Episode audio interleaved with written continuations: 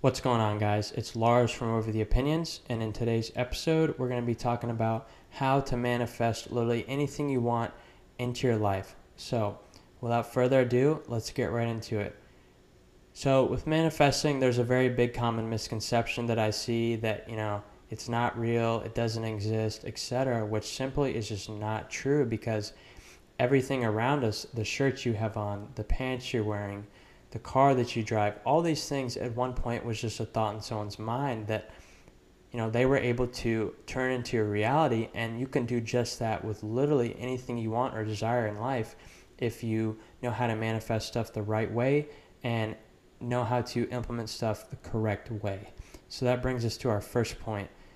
You want to be very clear about what it is that you want and very specific about what it is that you want. So, for example, let's say you want a Lamborghini, right? What color is your Lamborghini going to be?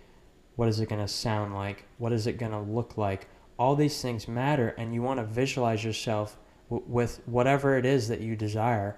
Um, and not only that, but how do these things make you feel once you have them? Um, and that's the biggest thing when it comes to manifesting. Now, the second biggest thing is being able to create a plan and being able to stick with this plan, because nothing is going to happen overnight, and you have to realize that. So let's say, for example, you're building a wall, right? A wall is not going to get built immediately. You have to place each individual brick one by one, and that's how you should think about your goal, and that's how you should think about what it, whatever it is you're trying to manifest.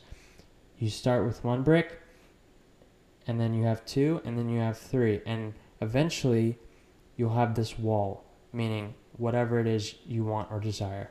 Um, and you have to trust the process, right?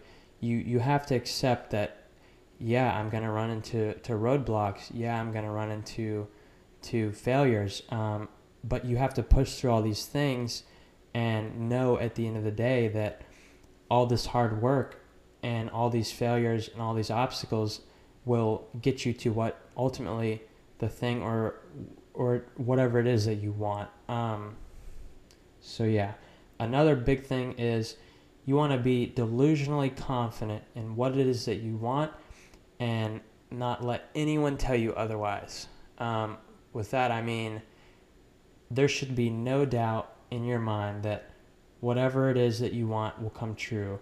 If When you're manifesting, if you're using the words like hopefully, maybe, that, that's just not how you manifest. You have to be delusionally confident in whatever it is that you want, knowing that you will obtain this item or whatever it is that you want. Um, so yeah, that's probably the biggest thing I would say is those three things.